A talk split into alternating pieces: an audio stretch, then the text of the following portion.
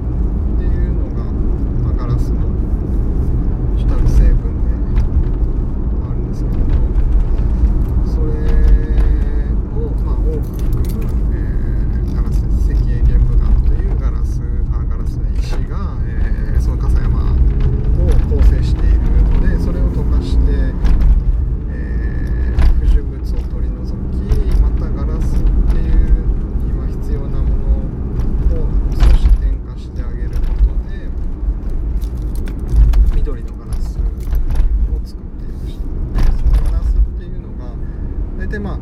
なので石からできてるってまあ、石のいろんな構成してるものあの65%以上ぐらい石英玄武岩とそのガラスに必要なものっていうのを含んでいるので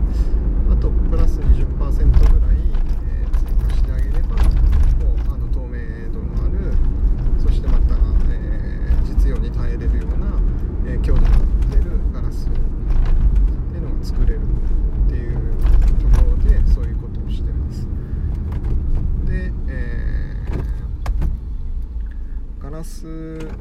その辺の石でもで、まあ、その話聞いて、えー、その萩ガラスの藤田さんっていう人と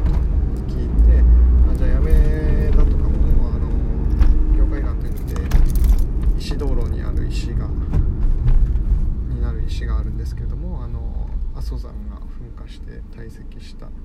えー、火山灰のそうでできた石まあ、そういうのでもできるのかなっていうのも思ってちょっと実験してもらって、まあ、実際作ってもらったこともあるんですけどもあの企画展でですね。なのでそういうまあなんか身近なものところからというか地域性の出る、まあ、ガラスっていうのを作れるんだなっていうのもその時に、ね、話して聞いて面白いなと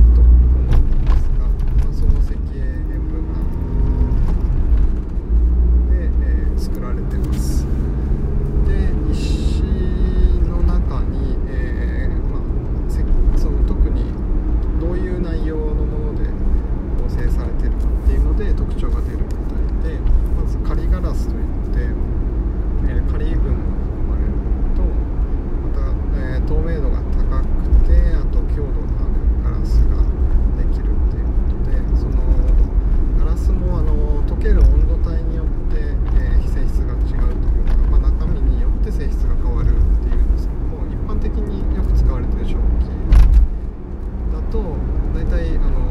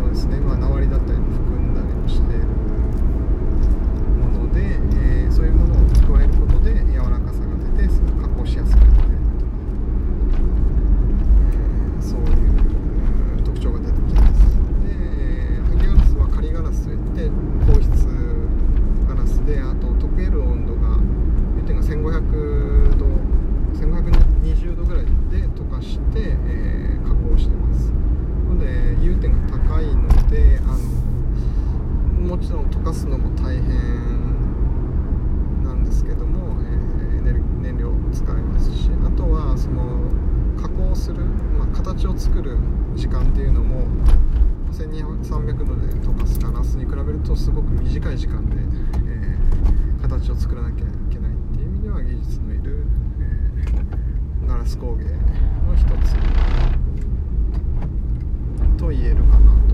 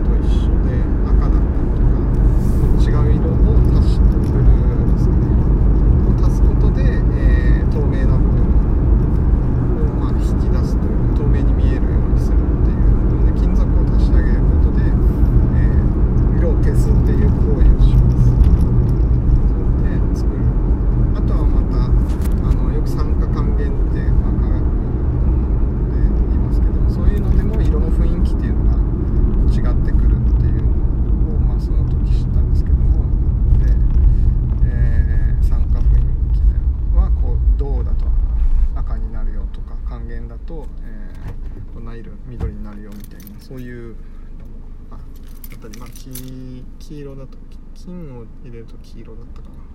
とかそういう、えー、金属で、えー、変える。あとはまたアルカリ分を足してあげるとその融点が下がって、えーですかね、あのー、硬質高温で溶かすようなガラスじゃなくて、えー、1200から1300度ぐらいで溶かすようなガラスに、えー、変わるっていう風な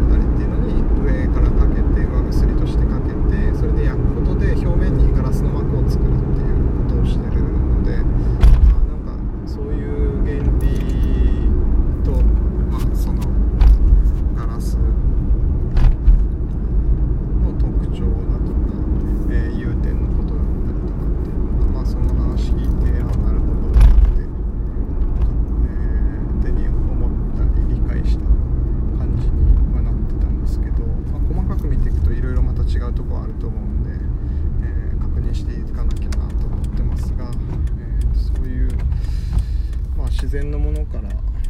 まあ、陶磁器もそうですしガラスもそうですけども、まあ、当たり前に、えー、そういうものから、え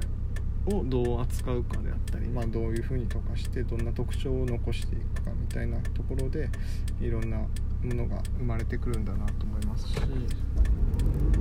えー、そういうものを、えー、一つ一つ見ていける、えー、道具として、まあ、萩ガラスっていうものは面白いなと思っています。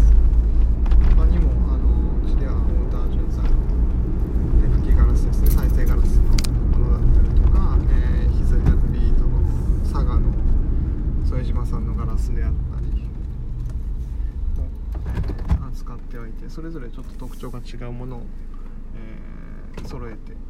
紹介してるんですけどもちょっとその中の一つの萩ガラスについて今日は、えー話しました。それでは、えー時間がちょっと過ぎましたが、まあえーこの辺で終わりたいと思います。また、えー質問などがありましたらなんかあの、えーアプリの方からも、えーメッセージを送れるみたいなので、えーそちらからお待ちしてます。えーとそれではまた、えー次回、